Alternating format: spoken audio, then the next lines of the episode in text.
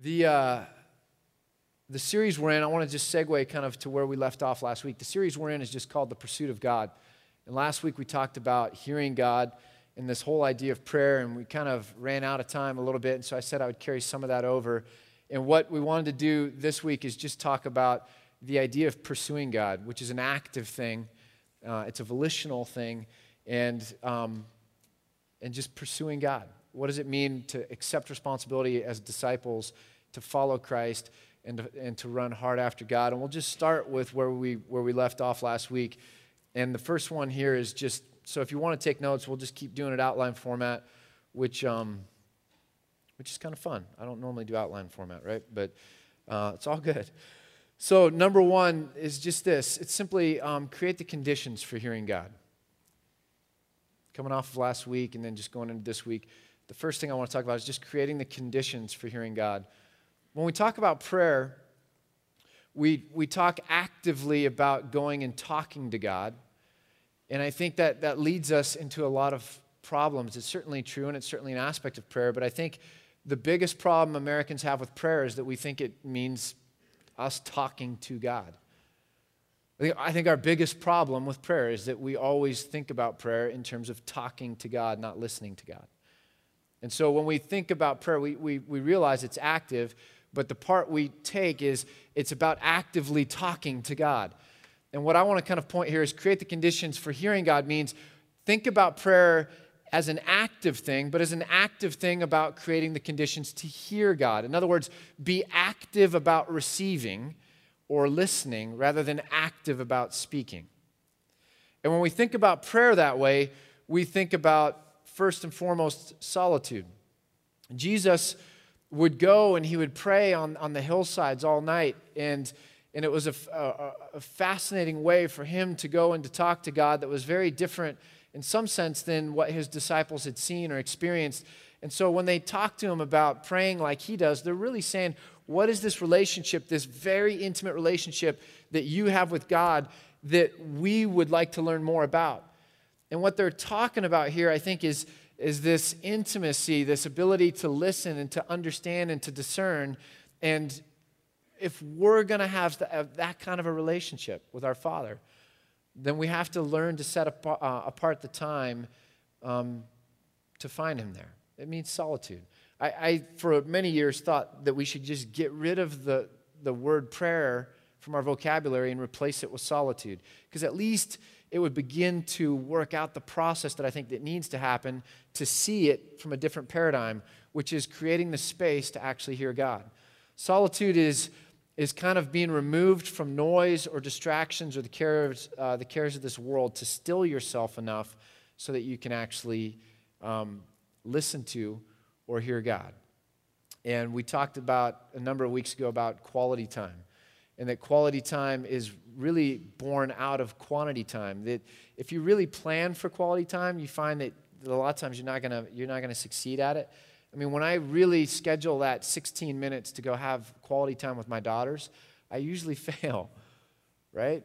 Um, I, I have to create more time, and I don't really know when the quality is going to happen or when that question is going to come out. Um, with my girls, it's really interesting. I, I, I really want them to ask me questions, and I take them out on, on special kind of daddy daughter dates for their birthday every year, and we do half birthdays because one birthday a year is just not enough. So we celebrate half birthdays.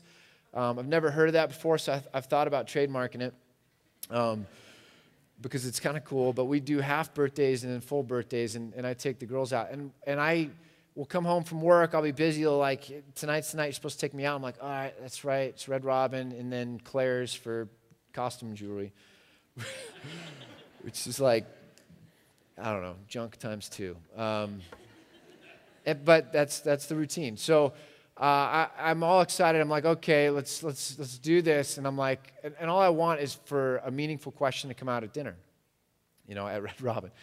And I'm sitting there and I'm like, so, how are things going? So, it, and then I begin to get frustrated. It's like they're just not getting deep with me. you know, they're, all they care about is the ice cream. And if I remember to tell the people that it's their birthday and, and, and then it's funny, it's like, you know, this is not where qual- uh, quality time is going to happen if I haven't created enough enough time or enough space or enough space that week so that they actually feel like they can be vulnerable enough to share with me what they really want to share with me. And the same is true in our relationship with God. If we really say, you know, over this next four minutes, uh, I'm going to really have meaningful time with God. I'm going to really um, pray some prayers that are going to cause famines to be broken, you know, like Elijah. I'm going to pray healing for somebody. I mean, their cancer is going to go away because in the next two minutes, boy, oh boy, um, I'm going to burn it up. Like it's, you know what I'm saying? Like it's just, I'm going to really know what the next step in my life is because uh, I'm going to, I'm going to go for a 10 minute walk right now and really demand that God has to tell me by the end of this 10 minutes what's what, even though I haven't really listened for the last two months or three months. And so we have to create the conditions for hearing God, which really means solitude and spending time with God. I mean, one of the most fascinating things you ever see with Jesus is he heals a whole bunch of people. I mean, he goes and he's healing a whole bunch of people, and then his disciples get up and they don't even know where he's gone.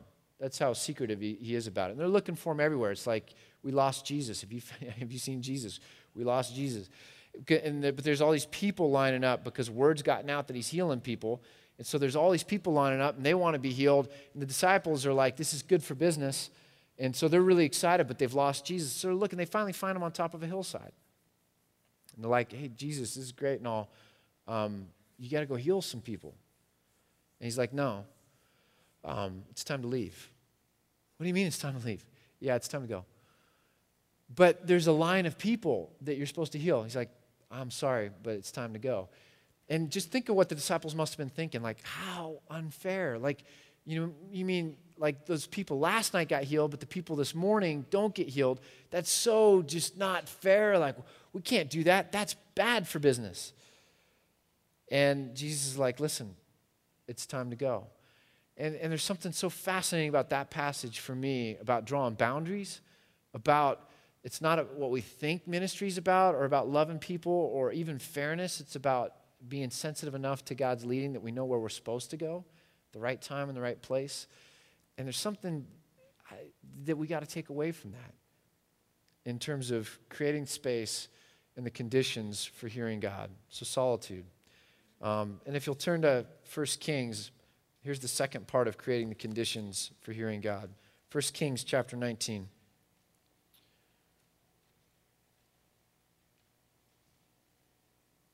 1 Kings chapter 19 is Elijah. It's, it's this famous passage on Elijah. And what I want to draw a distinction between is what I'm trying to talk about with prayer as a conversational relationship with God rather than just us talking or presenting lists to God. Martin Luther said this He said, To be a Christian without prayer is no more possible than to be alive without breathing. There's an aspect of prayer that we have to learn to to, to talk about and think about, where it's about divine guidance. It's about God speaking to us and leading us and guiding our steps. It's not just this rote, routine thing where we sit down and then rattle off our, our kind of routine prayer or um, our pre programmed grooves for prayer. Do you know what I mean by that? I don't know about you, but if you were to ask me to pray right now, 70% of my words would be pre programmed the words I've said before. It's the way I enter into prayer, it's the way I exit prayer, it's the cool little thing I say that I know is very theologically correct that always gets a good response, and, and, I, and it's my move. Whether I, I think about it or not, whether I want it to be or not, I just go there. And, and I have my grooves with prayer. That's not prayer. It, it might be a part of prayer, it might be in the, in the realm of prayer, but what I'm talking about is what, what Martin Luther's talking about, is what Paul was talking about, is it's pray without ceasing. It's divine guidance. It's being in communion with God. It's understanding and listening and hearing and being sensitive to God. And it's not just these kinds of formulaic things that we have. And I think that this is expressed so well in 1 Kings here in chapter 19. And we see um, Elijah getting out to the desert to go hear God, and he's exasperated because if you remember the story, he's kind of been in this face off with the prophets of Baal, and he's shown himself to be the true prophet of the one true God. But it's, I mean, all hell's breaking loose politically and militarily, and he's running for his life. And, and the famine that's been going on, the drought is about to, to break. He's prayed for rain and it's coming. And everything's going on, and his life is at stake, and he runs out to the desert. And then this is what we get um, in verse 9. So, chapter 19, verse 9 of 1 Kings. And the word of the Lord came to him What are you doing here, Elijah? And he replied, I've been very zealous for the Lord God Almighty. The Israelites have rejected your covenant, broken down your altars, and put your prophets to death, death with the sword. I am the only one left, and now they're trying to kill me too. And the Lord said, Go out and stand on the mountain in the presence of the Lord, for the Lord is about to pass by you. And then a great and powerful wind tore the mountains apart and shattered the rocks before the Lord, but the Lord was not in the wind. And after the wind, there was an earthquake, but the Lord was not in the earthquake. After the earthquake came a fire, but the Lord was not in the fire. And after the fire came a gentle whisper. And when Elijah heard it, he pulled his cloak over his face and he went out and stood at the mouth of the cave. I want to just stop here for a minute and backtrack. When Elijah flees, um, the first thing the angel says to him, so verse 7, uh, is to get up and, and to eat and to drink and to be strengthened. Um, and God is really attentive to putting him to sleep. It's like Elijah has just gone through the most ridiculous thing in the cha- first, beginning of chapter 19.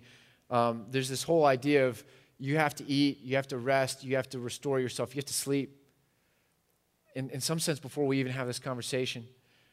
And then we get to this part where I just read, and God's like, um, okay, you, you, it sounds like you're really wound up here, Elijah. You're, I mean, you're just, your heart is revving so fast.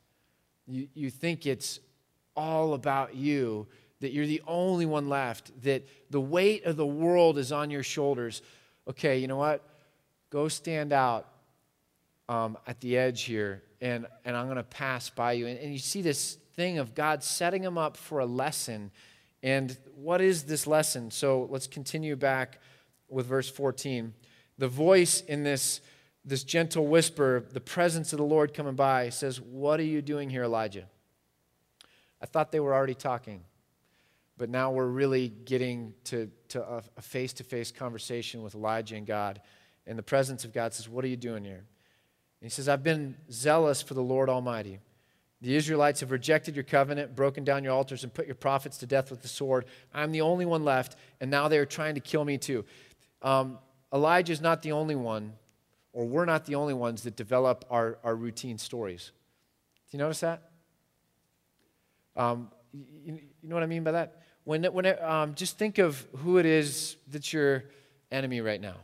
Just think of the self pity you feel about whatever's going on in life right now. Just think of your greatest frustration right now.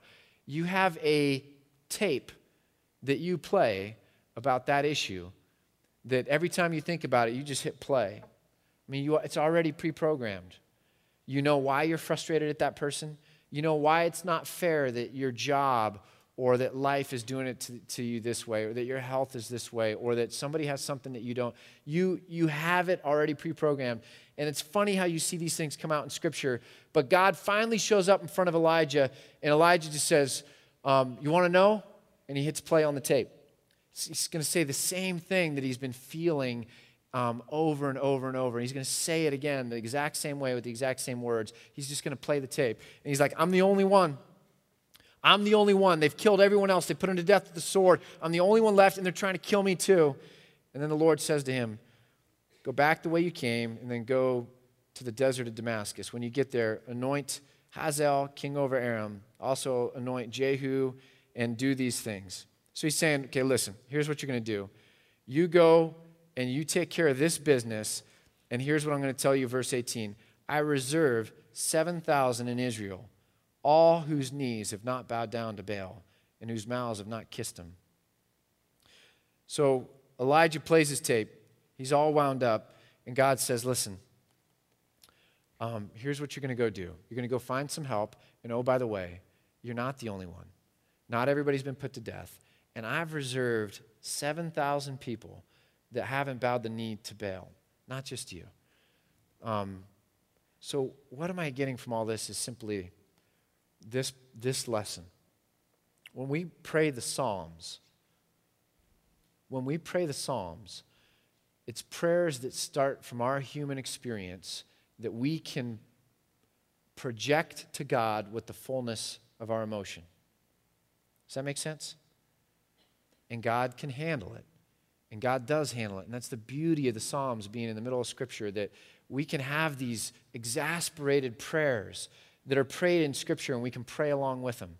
But when we want to hear God speak to us, something has to change in which we still ourselves and situate ourselves to be centered on Him, not our human emotion. Let me, let me backtrack and tell the story again. So God says to Elijah, who's all worked up and his heart's beating, stop, rest, eat, sleep. Okay. Then he says to him, listen, I'm going to, I'm to, I'm to send you out to the mouth of the cave. I'm going to send you out so that the presence of the Lord can come by. And there's this earthquake, and then there's this fire, and then there's this great storm. What's the purpose of all these things? All of these things are what Elijah would have expected to contain the voice of the Lord. Why? Because Elijah's emotion is so amped up that if God is mapping onto Elijah's emotions, he's going to have an earthquake, a fire, a thunderstorm. The heavens are going to be rent because Elijah is defining the emotional intensity of what's going on. And if God is going to meet him where Elijah's at, it's going to be in the storm, but it's not in the storm. And it continues on and it continues on. And then there's a gentle whisper. And God says, What in the gentle whisper? Uh, I hear what you're saying, Elijah, but I want you to go do this. And oh, by the way, you're wrong. You're wrong. And what you think is the story here is not really the story. And what you think is the reality here is not really the reality. And what I'm trying to say to you is don't ask how I'm going to fit myself into your story, Elijah. Still yourself and hear how I'm using you in my story. And in my story, um, everything's under control. In my story, it, it's not 100 beats a minute. Um, on my story, you can rest and you can listen. And I think there's something that we should see here that we don't normally talk about with regard to prayer. That one of the things we, we, we have to do if we're going to hear God speak to us is that we still ourselves and understand that really listening to God and hearing God is about finding out how we are being used or are going to be situated or are going to be um, contextualized within His story as a sovereign God. That it's not always about God explaining to us, kind of the way Job wanted, how He fits into our experience and our story, our drama, and our emotion. So, the first thing here is creating the conditions for hearing God. We have to understand solitude. And I think, like this story expresses in Elijah, we have to understand how to situate ourselves so that we're hearing God and that we're not just projecting toward God. The second thing about pursuing God is that we need to learn to train our desires. Turn to the book of Psalms, uh, the book of Psalm with me, if you would. Psalm 73 verse 25. And you can circle this if you want, come back to it, but I think it expresses in such a powerful way what we have to understand about our desires. Psalm 73, verse 25, it says this Whom have I in heaven but you? And earth has nothing I desire besides you. Whom have I in heaven but you? And earth has nothing I desire besides you. Mark 4:19 if you'll move there real fast. It's the parable of soils. And we come back to the same word of desires that we don't normally tend to talk about, we talk around. Mark 4:19, it simply says this. Um, God, uh, Jesus is talking about the parable of the soils, and he's talking about how this good seed falls, his message falls, the word falls, but then it doesn't always grow up. And in verse 18, going into verse 9, it says, Still others, like seed sown among thorns, hear the word, but the worries of this life, the deceitfulness of wealth, and the desires for other things come in and choke the word, making it unfruitful. So you just think of a, a plant or a weed or something that grows really fast, and you just picture it growing and you're really excited, but then it gets choked out because of other things around it.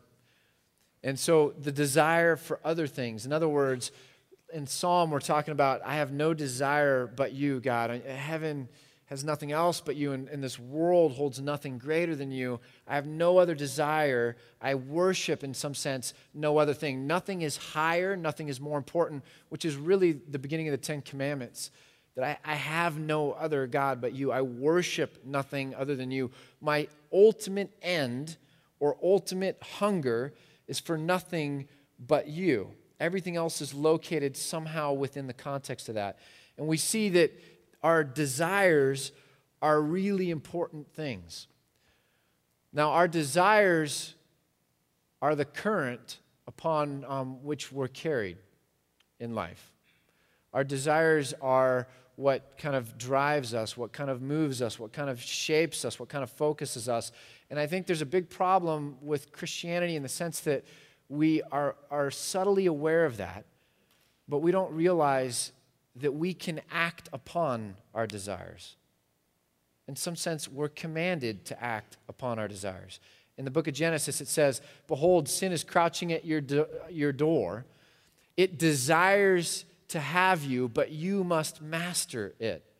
That there's a, a battle going on with desires, but that you're supposed to look at that, understand it, um, lean into it, care enough about it that you're fighting the battle on the level of desires in general, not just being carried downstream by your desires. In fact, the whole idea of commands in Scripture or obedience that isn't just an Old Testament thing because Jesus himself commands us over and over again to be obedient, even to obedient to, to the law of love and to service and everything else. But this idea of obedience is simply saying, listen, you have to choose things that go this way which are in alignment with where God is, who should be your chief desire, and not choose things that are this way, which are against God, against what God would have for you, and they're kind of going in, in the way of this world, you need to lean into that, care enough about it, so that you're choosing the right things, obeying the right things. So, obedience begs the question that we can speak to our desires, that we can frame that look at it, understand it, wrestle with it, and try to shape that conversation. And I think sometimes we're very defeatist in the Christian faith. That we, we feel ourselves carried along. We know that it's just hard. We know that we want things, and we're like, man, it's just hard. Man, I'm just not a great Christian. Man, at least I do these things well. And who really cares about those other things? Like purity or like service or like whatever. But we never really uh, get this idea that this, this, the conversation at the core on our desires is one that we own. We're commanded into. It's not, we're, we're, not, we're not weak within it and being carried along. I, let me just use this segue um, to get us out. of the abstract. John Piper wrote a book that everyone should read on fasting called um, A Hunger for God. And fasting does a lot of things. Uh, interns were asking me this week about fasting. Fasting teaches you a lot of things. One thing it teaches you is your dependence, that, that you're not, you're a contingent being. You take away food and water, and in about two weeks, you realize how close you are to dying. Like another, another month, and I'm, I'm I'm gone. Another week or two, and I could be in the hospital. And you realize how fleeting and contingent your life is. I think that's one of the ways that we shape ourselves for understanding cancer or, or health issues.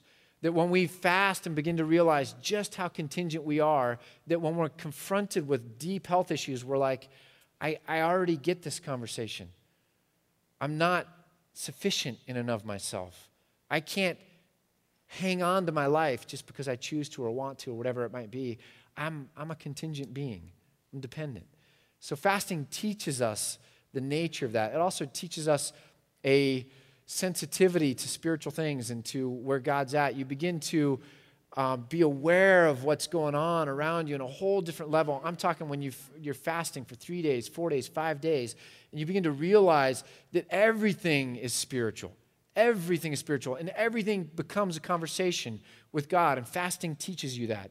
I think fasting also prepares you for ministry. We see it with Moses and Jesus and others that a big, long, prolonged fast is one of these things where you're saying, I'm removing myself and I'm orienting myself to a calling or to a ministry as opposed to the life that came before. And there's this role that it can play in really um, marking you off for the next path that you're going to be on. But fasting also teaches us about the nature of desires. This is where John Piper's book comes in. Um, Piper has this great way of talking about fasting. He says, when you're fasting, and you get around food and you smell that food and your appetites kick up, your natural appetites, uh, your hunger for whatever it might be, your desire for whatever it might be that is intense and it's strong, when you see that, it's not just about killing the desire for that food. Like, ugh, I'm just going to will myself to not care about eating. I'm just going to like kill desire so that I can just continue to fast because it's all about self discipline. He says that's not really the goal here. The goal here is to understand the nature of that desire, that the intensity of that desire, that appetite, and to look at it and to, in some sense, put your nose right in front of the lasagna and to smell it and to go, oh my gosh, I have such an intense desire for this right now, God. But more than that, God, I desire you. My desire for you is so much more than this, which seems so intense right now, that I want so badly right now. But, but above that, I desire you. And so I had someone that asked me this week on the question of singleness. They were like, Ken, how do I frame this conversation? Like, talk me through this whole thing. And I said, Your problem is that you think it's either you give yourself completely over to it and it owns you, or that you have to be some kind of ascetic or completely self disciplined to where it's set aside and it doesn't own you. And I said, unless God gives you the gift of celibacy, um, that's not where you're going to be. Rather, you have to learn how to deal with it in the middle of it, which, and I gave this whole eh, thing of uh, John Piper and fasting and all. And I said, you have to understand how to take it here. Dream about being married. Anticipation is a beautiful thing. I mean, I love that's with vacation with the kids. It's like that's where I get all the value. They don't fight with each other in the anticipation stage. Um, I, I get all the value of vacation out of anticipation. Dream about your future spouse. If you're, if you're a woman, dream about what that day is going to look like. It's a wedding day. Celebrate it, enjoy it, do it with God, God, to, to the degree that this is an acceptable thing or can glorify you or isn't going to lead me astray, allow me to enjoy um, the fact that, that I really am resting in the, in, in the knowledge that you have plans for me and that they're good. And it might not be the way I see it, but, but you know, God, if I can, if I can dream about this, if, if you're moving to a new town, do you dream about having friends in the new town? Do you? I mean, do you think about having friends in the new town? Do you get excited about having friends in the new town? Why would, why would getting married be any different? I'm, there's going to be a season in my life that I'm going to move into, and I'm hoping that someone is going to be there. I'm believing that someone's going to be there. Why would that be any different than getting excited about making friends someday? And so I was trying to help this, this girl understand, like, it's not this bad thing that you have to treat this way, but here's the ultimate reality for it is at the end of the day when it's gripping you and you do feel like you can't control it and you do feel like it's owning you and you do feel like um, how do I locate this desire? You have to lean into it and say, God, this is so intense. This is so huge. It dominates my thinking, it owns my heart. But at the end of the day, more than this, God, more than having a companion and not being alone anymore, I desire you. I desire you. And there's some pretty crazy applications to this for those of you that are, that are really struggling with sin in your life. You've got to be able to get to a point where you look at pornography and you just say, God, if I desire this more than I desire you, then I'm really bankrupt and really in a bad place. And you have to help me you have to speak into that and you have to, to, to, to lift me out of this pit that I'm in because that is the height of thinking something else is bigger than it is and thinking that you're smaller than you are. But this idea of desires and understanding how they work together is a huge reality. Proverbs 4:23. Above all else, guard your heart for everything you do flows from it. People, you can't delegate your spirituality. I can't delegate my spirituality. I can't delegate my obedience. Uh, and I can't delegate my faith. Those are things that are irreducibly mine. God has grace for me. Um, the beauty of the gospel is that there's always more grace, and that grace is quickening and it's motivating and it's rejuvenating and it always reconciles me to a God who loves me and will be long suffering with me. But at the end of the day, I have to be willing to follow Christ. I have to be willing to be a disciple. I have to be willing to ask forgiveness. I have to be willing to be on my knees wrestling with my desires and saying, God, don't let me leave the house this morning until my desires are rightly aligned. I have to guard my heart. I have to choose obedience. I get to train my desires. And if I want to pursue God, I have to understand that's a part of the conversation of Christian spirituality. The third thing, so the first thing, create the conditions for hearing God. The second thing, train your desires. The third thing, accept responsibility. And this flows out of the other one. Accept responsibility.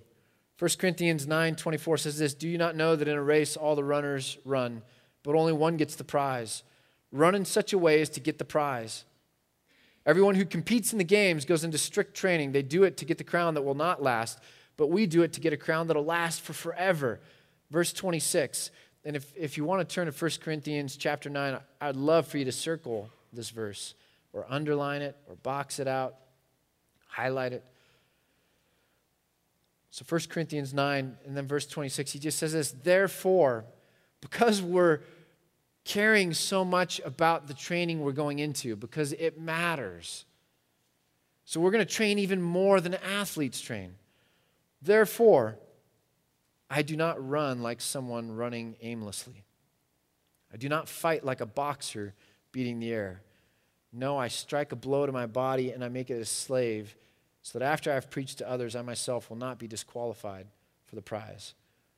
If you go to the Met in New York or you go to the British Museum, you go to any museum that has a, a large, ancient kind of classics collection, you'll see a lot of pottery, Greek pottery, Greek vases, where they'll have the runners, nude Greek runners, you know, like on the side of the vases. They'll have wrestlers wrestling.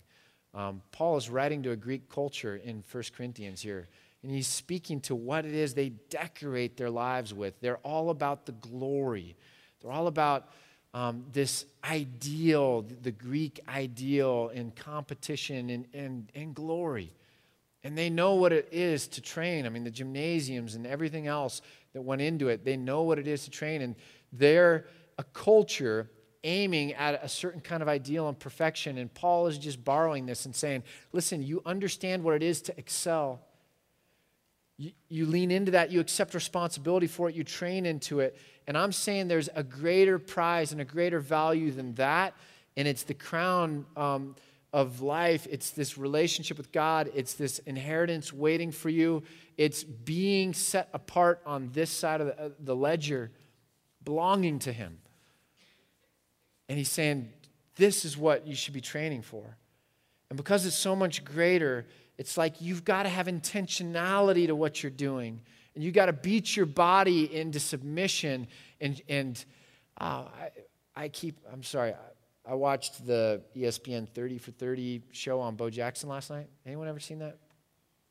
I grew up um, in the Bo Jackson era. I had every Bo Jackson card. You know, you guys know Bo Jackson? Do you know Bo Jackson? It was the whole Bo Knows campaign made Nike. They, they weren't, Reeboks had more revenue before the Bo Jackson campaign. Because um, he played two sports. It was like Bo knows everything. It's like Bo Jackson and hockey pads, Bo Jackson and all that. But he was a, a freak of nature at a physical level. But he tore up his hip. I, was, I remember watching that game when the Raiders were playing and he, and he dislocated his hip. I mean, I remember watching that play. Um, and in all that, he ended up having to have a hip replacement, and he trained himself for two years back into coming back to baseball. It was never the same, but they, they were shown in this documentary Bo Jackson training on an artificial hip to get back into shape. And it was just like, I was exhausted. it was like, I was like sitting there with my legs up, you know, watching this thing, just exhausted. Like, uh, this is what Paul's talking about. He's saying, man, get up underneath it and accept responsibility.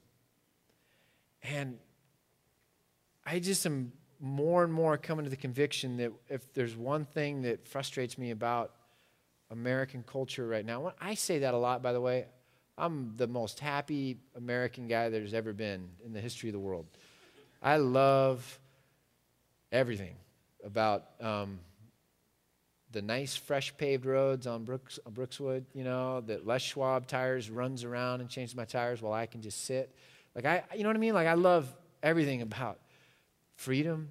And, and so when I say um, frustrating about American culture, I'm, I'm always just saying, look, if we just zeroed in on, on something that's problematic, let's discuss that, right? I'm, I hope nobody ever hears me um, in, in all all or nothing categories. But here's something that's very challenging right now that wasn't a part of my grandfather.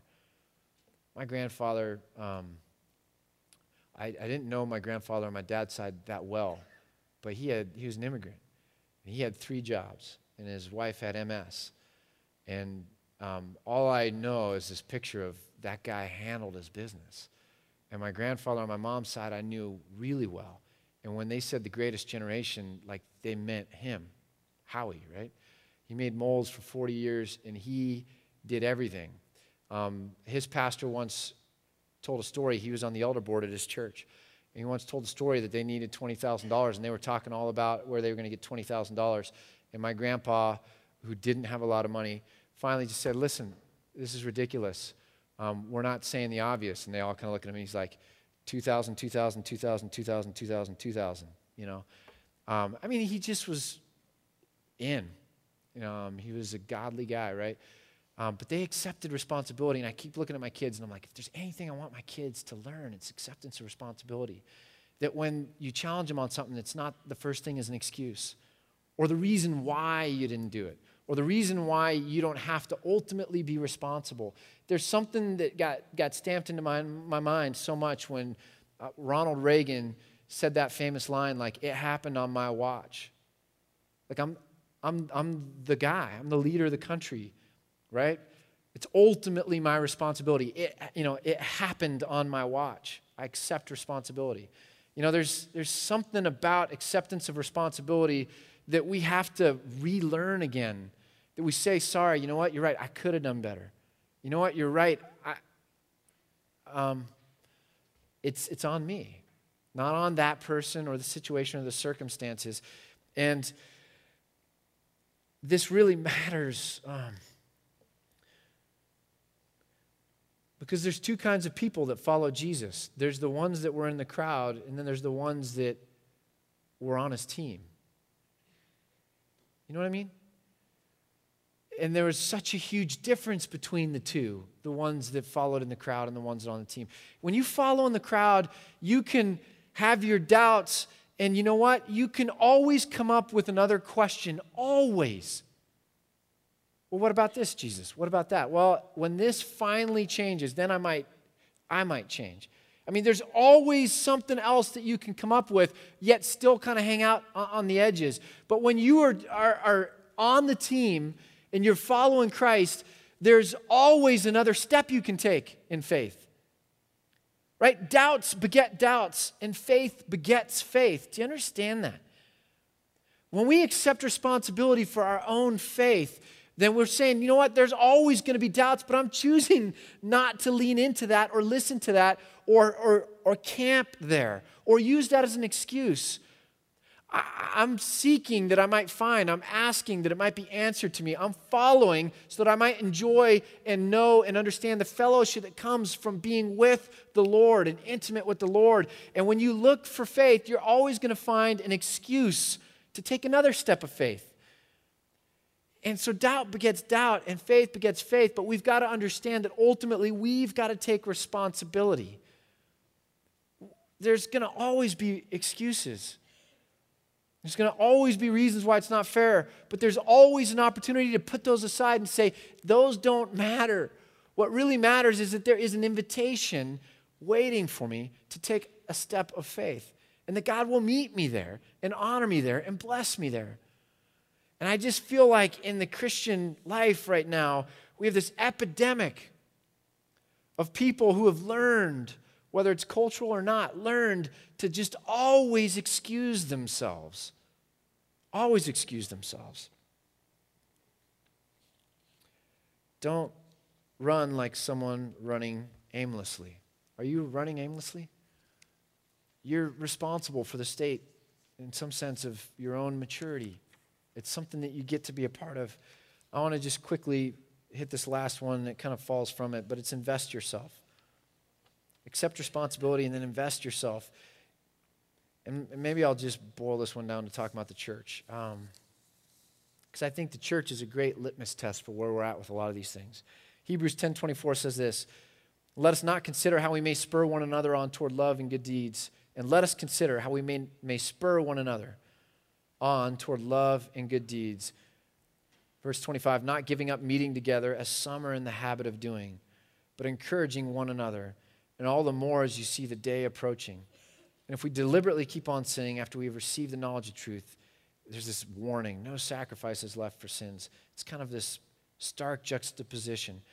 This verse has always kind of been used as I've been a Christian to say, you need to go to church on Sundays. Don't stop meeting together, as some are in the habit of doing, right? Which is both true and not true. And since we are really smart um, people, we, we see the untruth part in it. Like, listen, in the first century, in the Hebrews, in the, uh, whoever was writing the Hebrews, they didn't have high schools or $50 million church complexes, you know, with the flat screen TVs. And they didn't have, I mean, church didn't look like it did today. So this verse didn't mean I was supposed to go sit in that church and, and uh, meet together with people. It's so much broader than that, right? You, you see what I'm saying? So when you say, like, this verse means go to church on Sunday, people are like, yeah, I feel like you're manipulating me. Do you get that? Anybody? Um, and so we excuse ourselves from going to church. That's not really what that verse means. No one can tell me I have to go to church every Sunday. It's not like God's going to really take attendance if I'm going to church every Sunday. So then, where are you meeting together with the believers? Well, I've got Christian friends. I got Christian friends. Well, does that really ever end up being the picture of what the church gathered is supposed to be, where the gifts of teaching and exhortation and, and worship and all these things are happening? Does that really, or do you get together and talk football? Or do you go shopping together? You see what I'm saying? Like the replacement is not the thing that exists that's supposed to hold the things. And so we make an excuse not to do church, and we say, well, I'll, I'll, I'll have Christian fellowship. But then, Christian fellowship, if we don't formalize it or intentionalize it, never really has the things that this thing ha- You see what I'm saying? And so when, when I read this verse, I'm like, yeah, absolutely. Don't stop meeting together. My, my wife and I have started grieving friends we know that have stopped going to church, and it happens so subtly. And, and then their lives begin to veer, and we watch it happen and we grieve it because we're like, as dumb as this sounds, if they were sitting in church every Sunday, somehow it wouldn't happen that way. Somehow, little by little, they would get those corrections or they would remember, oh, that's right. Or they would sense the presence of the Lord. Somehow it wouldn't happen. You know, the best sermon that gets preached every Sunday is, is the one that has nothing to do with the sermon getting preached every Sunday. Raise your hand if the most meaningful thing that you've heard in a sermon at Antioch was the thought you had after you heard me or somebody say something that had nothing to do with the thought you had after you heard us say something. Anybody? There's something dynamic about the preaching of the word or talking about truth or sitting and reflecting where God can speak into it. And what you need to hear usually comes not because we're doing some mechanical kind of exercise, but there's something unbelievable about sitting here and being in that context that we have to realize is important. And so we have to invest ourselves. Church matters. A couple quick things. Your kids are going to hate church until they know that church is what they do and there is no option. If you have kids that, that whine about church every week, it's because they think that whining serves a purpose. I'm serious. We stop whining about things or complaining about things when we finally give up. The best thing we ever did with our kids is we finally made them realize we go to church. That's what we do. And it doesn't matter whether we like it or don't like it, whether that teacher was whatever or not whatever, whether it was all about us or not. And we start, our kids now are at the age where they now serve in other kids' ministries and it's, a, it's in some ways an even greater opportunity for us. But when they stopped thinking that whining had a purpose, they stopped whining. The same is true, I think, for adults when we begin to realize um, church is a discipline, we invest into it. We've said before that everyone should have a ministry in the church and a mission in the world. I want to add to that, though. It's not because doing is more important than being you should have a ministry in the church. It's not because we're so amped up about your doing. That's not the point. Here's the point it's not because doing is more important than being, but because not being engaged in doing has such a drastic effect on your being. Does that make sense? Everyone should have a ministry in the church and a mission in the world, not because I'm so focused on what you do, but if you're not doing anything, if you're not investing yourself, it has such a drastic effect on your being. The parable of the, the, the ten minas is so illustrative of this. That it's like, man, I got something, but I don't know, it's all really big and God seems really scary. Let me just go hide it. And at least um, that's taken care of. And then I'm going to go do who knows what. Well, there's a guy working his tail off to, to double up his 10, and a guy working his tail off to double up his five. And then the, the master comes back and these stewards say what's going on. And the one that squandered it was like, hey, man, it's not my fault. I, I was really careful to make sure that I didn't uh, mess anything up, I didn't lose anything. And, and the, the master was like, I'm so unexcited about you. I mean, it's worse than that. He ended up like having the guy taken out and, and literally like beat I'm so unexcited about you. I care about my kingdom. I care about my people. I care about my stuff. And these people that cared about my stuff and my kingdom and my people too, they cared about it so much that they worked tirelessly. I am really excited about those people. Like it was like working with them or hearing about what they were doing really excites me. Like that gets me jacked up. And you are really unexciting to me. You don't even like like the things I like. You're not even willing to lift a finger. Church is so casual or, or just doing all the taking and never doing or serving. Like, you know what? Just give me your stuff so I can give it to this guy who I'm excited about. And to him who has more, more will be given. You want to experience more of God? Do more stuff. I don't mean that in the radical guilt centered way. I mean that in the serve Jesus kind of way, where you're right on his hip doing what he's doing, following where he's following, accepting responsibility, investing yourself into kingdom things. Seek first his kingdom and his righteousness, and all these things will be given to you. And you want to see more of God? Focus on God. Accept responsibility. Invest yourself. Um, it's been said that church is like a football game on Sunday mornings. You know, that there's um, 60,000 people in the stands desperately in, uh, so there's 22 people on the field desperately in need of rest, and 60,000 people in the stands desperately in need of exercise. You know? Um, that we get it all, all kind of off.